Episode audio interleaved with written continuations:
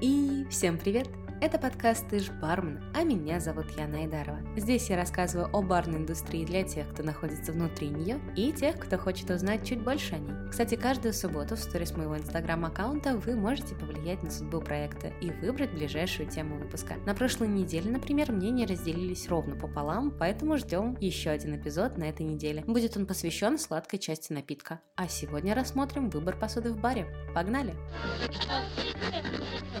Думаю, для вас не станет открытием, что гость взаимодействует с коктейлем сначала глазами, а затем включает все остальные органы чувств. Поэтому внешний вид бокала, его материал, форма, текстура, цвет и даже вес влияет на восприятие напитка в целом. Красивая стеклянная посуда обычно ассоциируется у нас с более высоким качеством продукта. Существует даже отраслевой термин для этого понятия – пить этикетку. Многие бары именно поэтому закупают антиквариат, и это здорово, но тут надо понимать, что использование винтажной посуды может обойтись вам копеечку и затрудняет его мобильную замену при поломке. А еще при выборе нужно помнить про основные цвета вашего заведения и, в принципе, дизайн и стиль бара, чтобы в общем ансамбле все смотрелось очень гармонично. Также не весь винтаж это хорошо. Например, старинные джиггеры могут быть неточными или с полностью стертыми рисками, а значит не очень практичны. Плюс требуют особые нюансы при мытье или полировке. Вообще, если начинать говорить про посуду в баре, на ум сразу приходят бокалы для вина. Тот факт, что разное вино нужно пить из разных бокалов уже, похоже, вообще никого не удивляет. Разговоры о форме винного бокала – дело относительно новое, особенно если сравнивать его с тысячелетней историей этого напитка. Бурдюки, бараньи рога, кубки, фужеры самых разных форм и размеров, что только не использовало человечество, однако по-настоящему ценители задумались о влиянии бокала на вино лишь в 20 веке. Главным фактором, определяющим формы современных винных бокалов, является сорт и тип самого вина. Для того, чтобы достигнуть гармоничного вкуса и аромата, производители варьируют размеры чаши, ее высоту, а также размер ободка бокала и ее скругленность. Когда вино попадает в бокал, начинается его новая жизнь.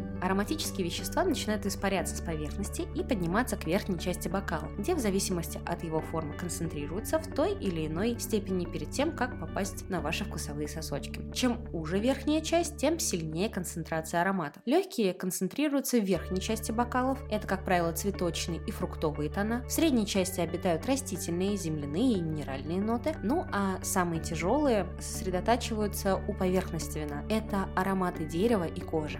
По такому же принципу работают дегустационные бокалы, например, Глинкерн. Примечательно еще то, что форма бокала влияет на содержание фенолов в составе напитка, которые определяют ароматические характеристики вина. Широкая форма бокала способствует раскрытию сухого вкуса напитка, поскольку фенольные соединения достаточно быстро переходят в эфиры.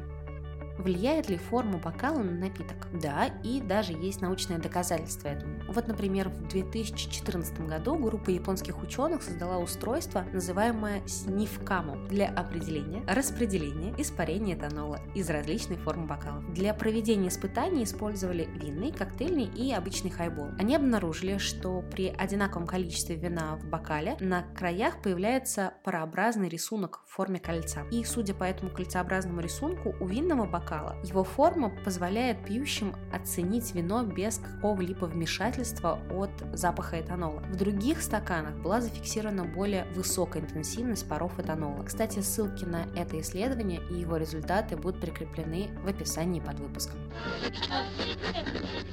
На сегодня это пока все. Спасибо, что дослушали этот выпуск до конца. Надеюсь, в будущих эпизодах мы рассмотрим подробнее различные материалы и вес посуды и как это все влияет на вкус вашего коктейля. Не забывайте, пожалуйста, ставить свои оценки, лайки и комментарии к выпуску. Это действительно очень важно и помогает проекту выходить в предложенные, ну, а мне не опускать руки и чувствовать вашу поддержку. Это был подкаст «Ты ж бармен». Меня зовут Яна Айдарова. Побежала доделать материал для следующего выпуска, поэтому услышимся совсем скоро. Пока-пока.